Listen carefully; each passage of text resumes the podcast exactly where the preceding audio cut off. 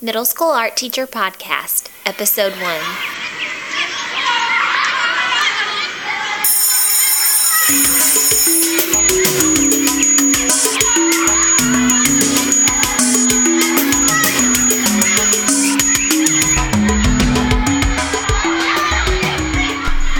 Hello, and welcome to Middle School Art Teacher Podcast. I'm Brian Ray. I teach 7th and 8th grade art in Carrollton, Texas. And what I hope to bring you guys on this podcast um, are several things. Each episode, I want to share um, one lesson in particular that's worked well in my classroom or teachers that I know. And eventually, uh, I hope to have you listeners submit some ideas uh, and images as well that we can all try in our classrooms and learn from and um, yeah just really make the most of this uh, of this medium being able to share ideas and try things out and get feedback on a regular basis uh, the other thing will be um, sharing either funny or embarrassing stories inspiring stories from our classrooms uh, those things that happen in our day that we take home and tell our friends and spouses and uh, family about, and they get a good kick out of. Uh, thought we could share those with each other. Also, um, classroom tips, management tips, things like that in the problem solved segment. And finally, uh, just art news from um, around the world or in the U.S., things that are going on on the art scene that sometimes we may not be aware of that are pretty interesting. So, before we get on to that, uh, let me just tell you a little bit more about myself. Um, this is my third year teaching, and I am loving it to death. Uh, of course, it's full of challenges, but more than that, it's full of really inspiring moments. And, um, you know, the reason I decided I wanted to be a teacher to begin with is because I wanted to know that at the end of my workday, I had contributed something to the world and uh, and that thing that I had contributed was good. And I truly believe that teaching is one of those professions where every single day you do have that opportunity. So I'm loving it, and I'm um, yeah, I'm just looking forward to finishing off this school year on a really good note. My first year, I'm sure a lot of y'all can relate. My first year was really, really difficult, and I just felt like I was treading water the entire time. But the second year, I felt like I really had hit a big learning curve and I really uh, did a much better job than that first year. And, you know, honestly, going into this year, I was expecting that much of a jump again. I was expecting to have learned that much more from my second year. And so I think I kind of went into the year, uh, that first day of school, uh, maybe a little bit cocky and arrogant and expecting that I was going to kind of have some stuff figured out. And that was not the case. And so as a result, I've been um, really having to, to bust it to try to um, keep taking things to the next level. But it's going well. And um, this podcast is kind of, you know, born out of that feeling of wanting to continue to do things that are going to improve myself and um, improve how well I do my job. And so I'm hoping to get some ideas from you guys and to share some ideas. So let's go ahead and get on to the lesson sharing.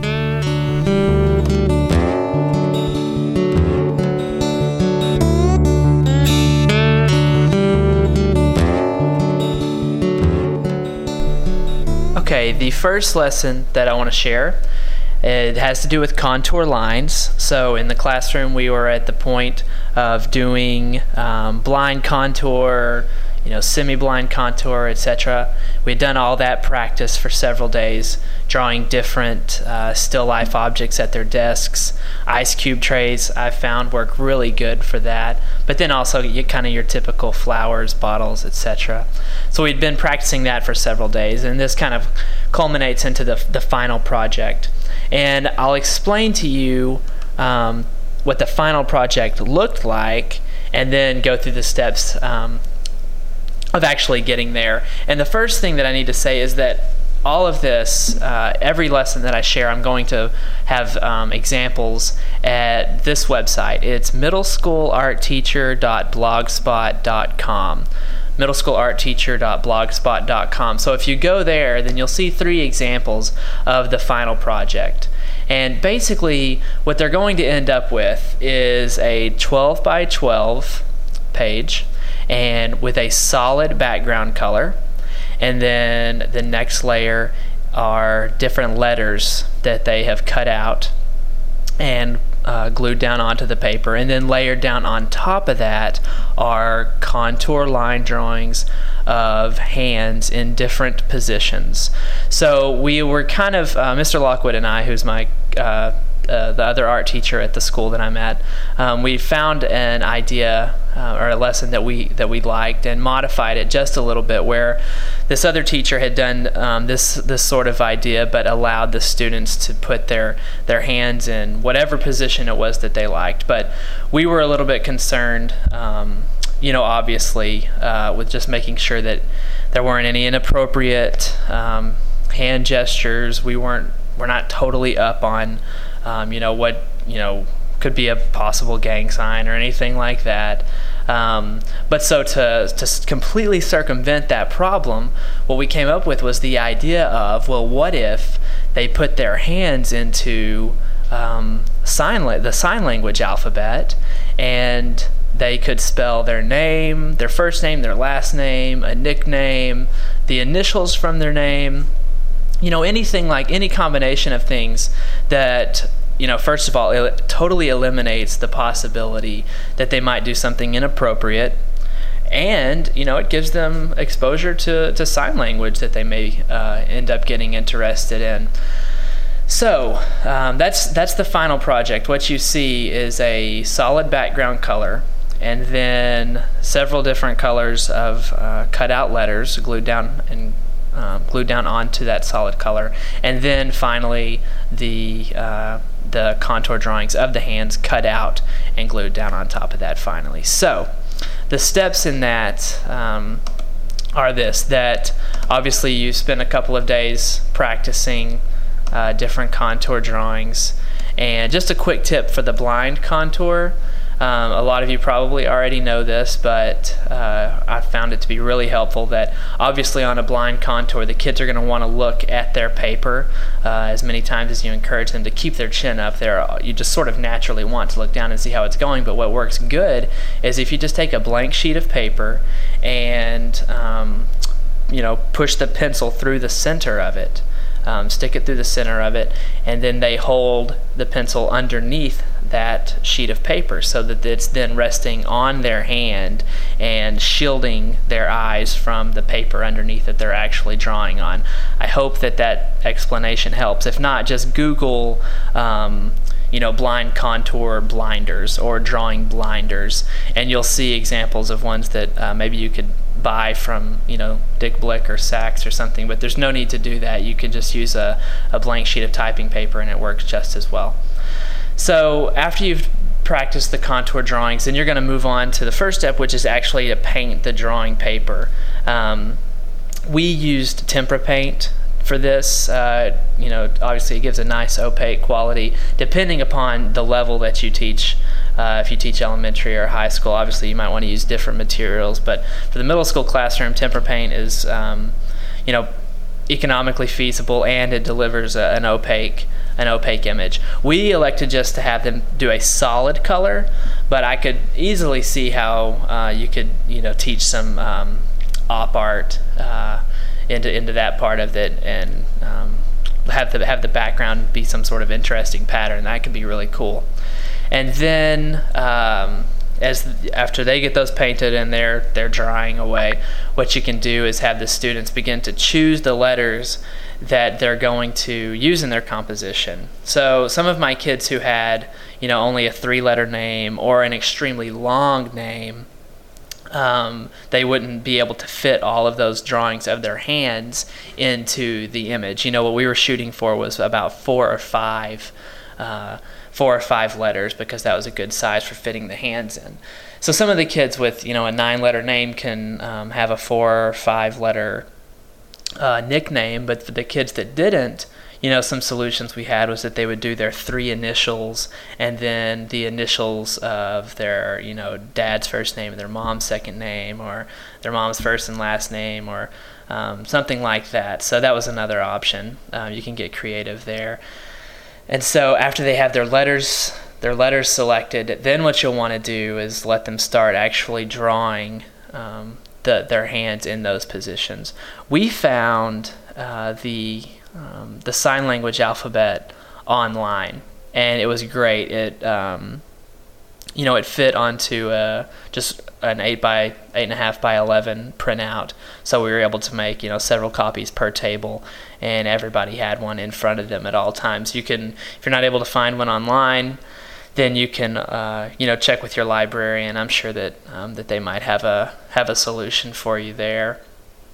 So in in um, in drawing those out, what we did was we cut drawing paper, the you know that 12 by 18 sulfite paper that you might be familiar with. We cut that down into six six inch by six inch squares, and encourage the kids to um, to fill to fill that up completely. If they do that, um, then it's going to end up making a pretty good composition when you glue it down. What what uh, you know I found a lot of times was that the kids were drawing really small hands, even on the six by six. So if you tell them that their hand has to touch at least three of the edges, uh, then that was really working good. Um, you know, obviously their wrist would touch one one edge, then their thumb would touch another edge, and their longest finger would touch the top edge. So that would ensure that the kids who were a little bit more inclined to draw small um, would have that sort of guideline that they knew they were shooting for to touch all of the edges, and that really helped ensure su- uh, success in in those kids. So after you have all of the hands drawn, what you're going to want to do then is to color them. And what um, what we ended up going with was uh, to to color them with watercolors. And this is good because it gives a different texture than the background, which is just opaque tempera paint. The watercolors, you can really get some nice variations and gradations, changes in value that really just make it pop, and they, they look really nice. So we took a day in class, and um, I instructed them on the different watercolor techniques, of course, wet on dry and wet on wet, and showing them how those different techniques give you completely different looks, different textures, um, different control, obviously. So, and they, they really enjoyed that. You know, is another thing about this lesson that sort of broke it up. You know, it wasn't monotonous day after day of doing the same thing. There were different elements of the of the lesson that kept them interested and you know hopefully excited and involved. So, and you can, uh, if you look at, again, if you look at those images at middleschoolartteacher.blogspot.com, then you'll see, um, you'll see the textures and the quality that the, that the hands have that are much different than the, um, than the background itself. So after they've watercolored those, and while those are setting out to dry, what you want to do now is to get the actual letters uh, cut out and glued down onto what should be now um, your dry tempera paint background um, paper. So what uh, what I did was to just went into Microsoft Word and um, typed out the alphabet and then printed out you know many different copies of you know at least one serif typeface, one sans serif, one script, and then one um, block uh, just so that there were you know different ones that the kids could choose from. And um, the way that the way that I did this, uh, so that they could cut them out, was I have different light. I have several light boxes in the classroom. You can just as easily um, use a window. Um, to, to trace it out, but we have this really cool fluorescent um, printer paper uh, that we can get from um, our school district's warehouse. You can also order it from whatever supply company you go through. But um, all these different great fluorescent papers, uh, like green and you know neon pink and a cool blue and stuff like that that the kids enjoy. And we had them. Uh, they traced out uh, each of their letters at least three times. So for me, it would be Brian. So I would trace out three B's, three R's, three I's, etc um, each one on maybe a different uh, color paper just for some good variation. But you would they would trace that out either on the light box or on the window pane. And then using um, an X-Acto knife, or you know, unfortunately in the case of the kid, maybe scissors, um, they would cut out each of their letters out and then arrange them on their uh, on their paper, on their 12 by 12 uh, paper, and glue those down. And then by the time that was done, their contour hands obviously are good and dry. They cut those out and arranged them on their page. And um, the final step was we just mounted them on a, you know, probably 13 by 13 or 14 by 14 sheet of black construction paper. And they were completely finished. And so uh, they looked, the final product um, looked pretty nice, a pretty high rate of, uh, of success among, among the kids. And, you know, like I said, hopefully expose them to to sign language. Um, and, and again, I mean, as you can see, there are many different uh, techniques and uh, media that they get to use throughout the project. So if you uh, if you like the idea, if you use it in your class, uh, please give me feedback. Let me know. Let's see some examples. Um, we can throw them up on the website, and we'll go from there.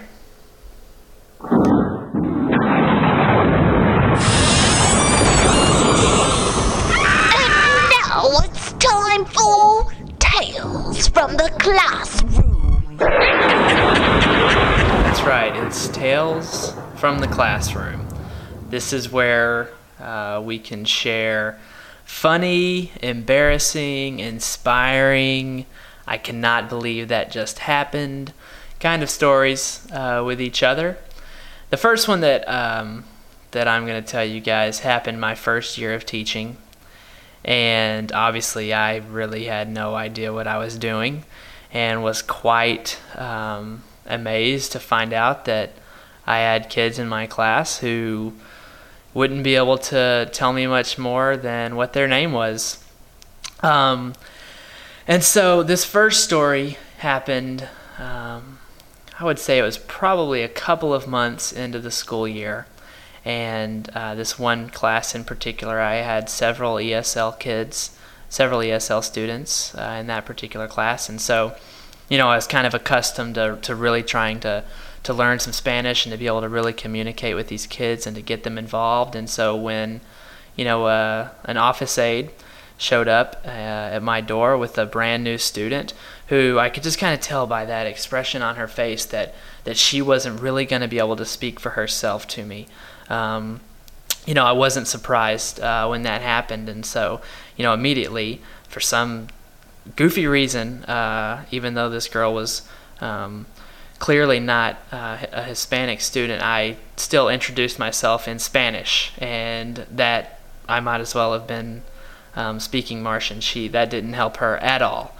and so um, you know, I finally fi- figured out this girl's name was Judith, and uh, she ended up being a very, very, very sweet girl. But um, when she first came to class, we were not able to communicate at all. And I learned that uh, she actually spoke French. Um, she had just come from Paris, and this was like her second or third day in the country. And so, you know, I mean, middle school is difficult enough. Those years are so awkward and so strange but then to, to stack on top of that, um, moving from um, Jacques Chirac's government to George Bush's was just more than you should really, uh, more than you should, more than you should do to one um, poor little girl. So she was already in enough shock um, with such a great change. But then to you know to do it during middle school is just too too much. But when I learned that she was from Paris, I was really encouraged because it so happens that my hometown is Paris, Texas. And so I thought, oh, this will be so great. You know, I'll explain to her that, hey, haha, I'm from Paris also. So, uh, you know, I run over to my computer and I find a map of Texas and um, I print it out and I go back over to Judith's desk and sit down next to her and I kind of, you know, motion to her and point to her and say, Judith, you're from Paris? From Paris? And, you know, she kind of gets a vague uh, expression of recognition that she might kind of know what I'm talking about and a little bit nods her head. So then I put the paper down the, at the, on the table in front of her and I circle Paris uh, in northeast Texas and I say, Look, Paris, Paris. I'm from Paris too. I'm from Paris and she sort of she stares at the paper for a second and just thinks about it. And then she looks up at me with this expression that says, "You idiot. You think that Paris is in Texas?"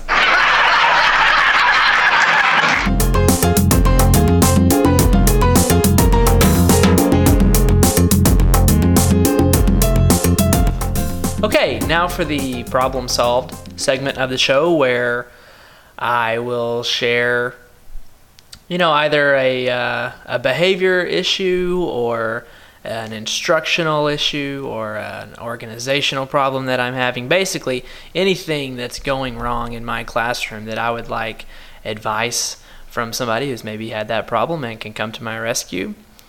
Uh, or, you know, hopefully, uh, some of you guys um, listening may have a particular problem or issue that you're dealing with. You can share it with me. I will relay it on to our listeners, and hopefully, we can get some feedback and get some problems solved and uh, help people's year go a little bit better. So, this is the first one that I want to share uh, with everyone. Last year, I started doing sketchbooks.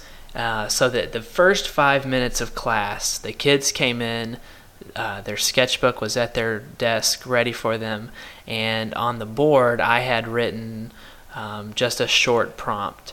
Either, you know, it, it could be, you know, draw an object in the room, or, you know, an alien has landed um, in our city. What do they look like? Or, you know, you've you're the owner of a T-shirt company draw what your very first T-shirt would be. Any any range of things um, would would be their prompts.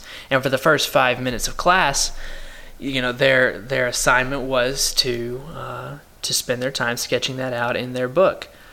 and it went it went pretty decent for a little while, um, but then uh, you know it, it just got to a point where kids were spending you know a minute um, on their sketches. They uh, not not all of them, but a vast majority, I would say 90% of the kids just were not putting any sort of time or effort into into that aspect of class.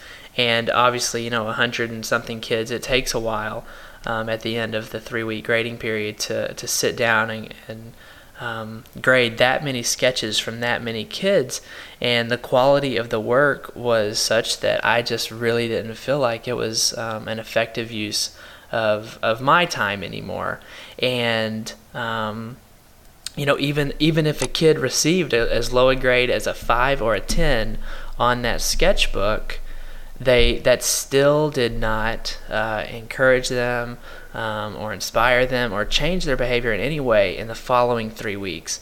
Um, so this is all to say that eventually, you know, I just decided to abandon um, the sketchbook aspect of my class until I could, you know, have some sort of solution that would uh, at least get um, a little bit more quality uh, out of the majority of the kids. So, what I'm wondering um, from you guys is are you doing sketchbooks? What types of prompts are you using? What type of setup um, are you implementing? Um, do you find it to be successful?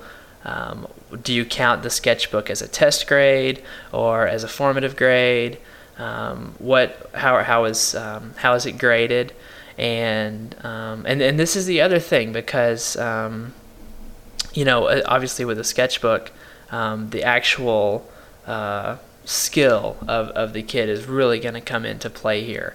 So, do you grade simply by completion, um, or do you grade based on quality?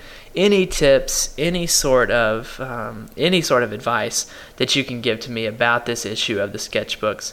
I and I'm sure everybody else listening would greatly, greatly appreciate it. So, let's uh, let's hope we get some feedback, some answers to that question.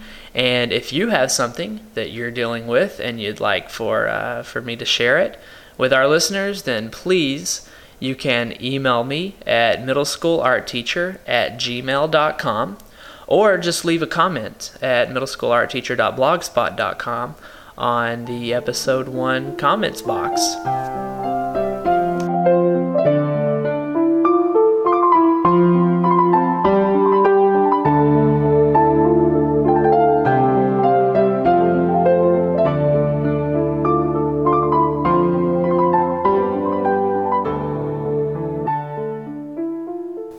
Finally, let's take a look at what's going on in the art world in the art news section of the podcast. Um, I saw that the Francisco de Goya painting that was stolen on its way from Toledo, Ohio, uh, on its way to the Guggenheim. Um, it's been recovered. They uh, it was a pretty um, pretty highly covered um, bit of news, and so it appears that because of all the attention that it was getting, that some people were able to um, give the police, the authorities, some tips that led them to the painting. Uh, the estimated value of this uh, particular painting, and Francisco de Goya's most um, most famous for the the Third of May painting that you're probably familiar with. But this particular painting, um, "Children with a Cart," it's valued at 1.1 million dollars, and it's on its way to the Guggenheim to be part of of an exhibit of um, of other Spanish masters. And so this is the thing, uh, and I, have provided a link to this on the um, the middle school art teacher website. This is how it was stolen. This blew me away. It made me laugh so hard when I heard that this is how it was stolen. Um, the painting was taken from a professional art transporter's truck that was parked overnight in a hotel parking lot somewhere in Pennsylvania. Um, so here's a $1 million painting in the back of some truck. I mean, obviously in an enclosed truck, but a truck in a parking lot nonetheless and overnight it was stolen. And that made me laugh so hard because i'm thinking you know if i stay at a hotel i don't leave my ipod in the car. I carry it in with me so that i can know where it's going to be. I mean if you've got a $1 million painting then you know carry it in the room with you in its big box. They've got an elevator i'm sure and a cart they can accommodate. I mean it's not guernica it's not 30 feet long i'm sure. It'll fit through a door um, so, but I'm sure they had a good reason for why they did that. All the same, they were able to recover it, and I assume that it is on its way, if not already, in the Guggenheim as we speak. So that's it for art news, and that'll wrap up our very first episode of Middle School Art Teacher Podcast. I hope that you enjoyed it, and I look forward to uh, bringing you more episodes and hearing some feedback from you guys. So, thanks again. Tell your friends, tell your kids, and have a great day.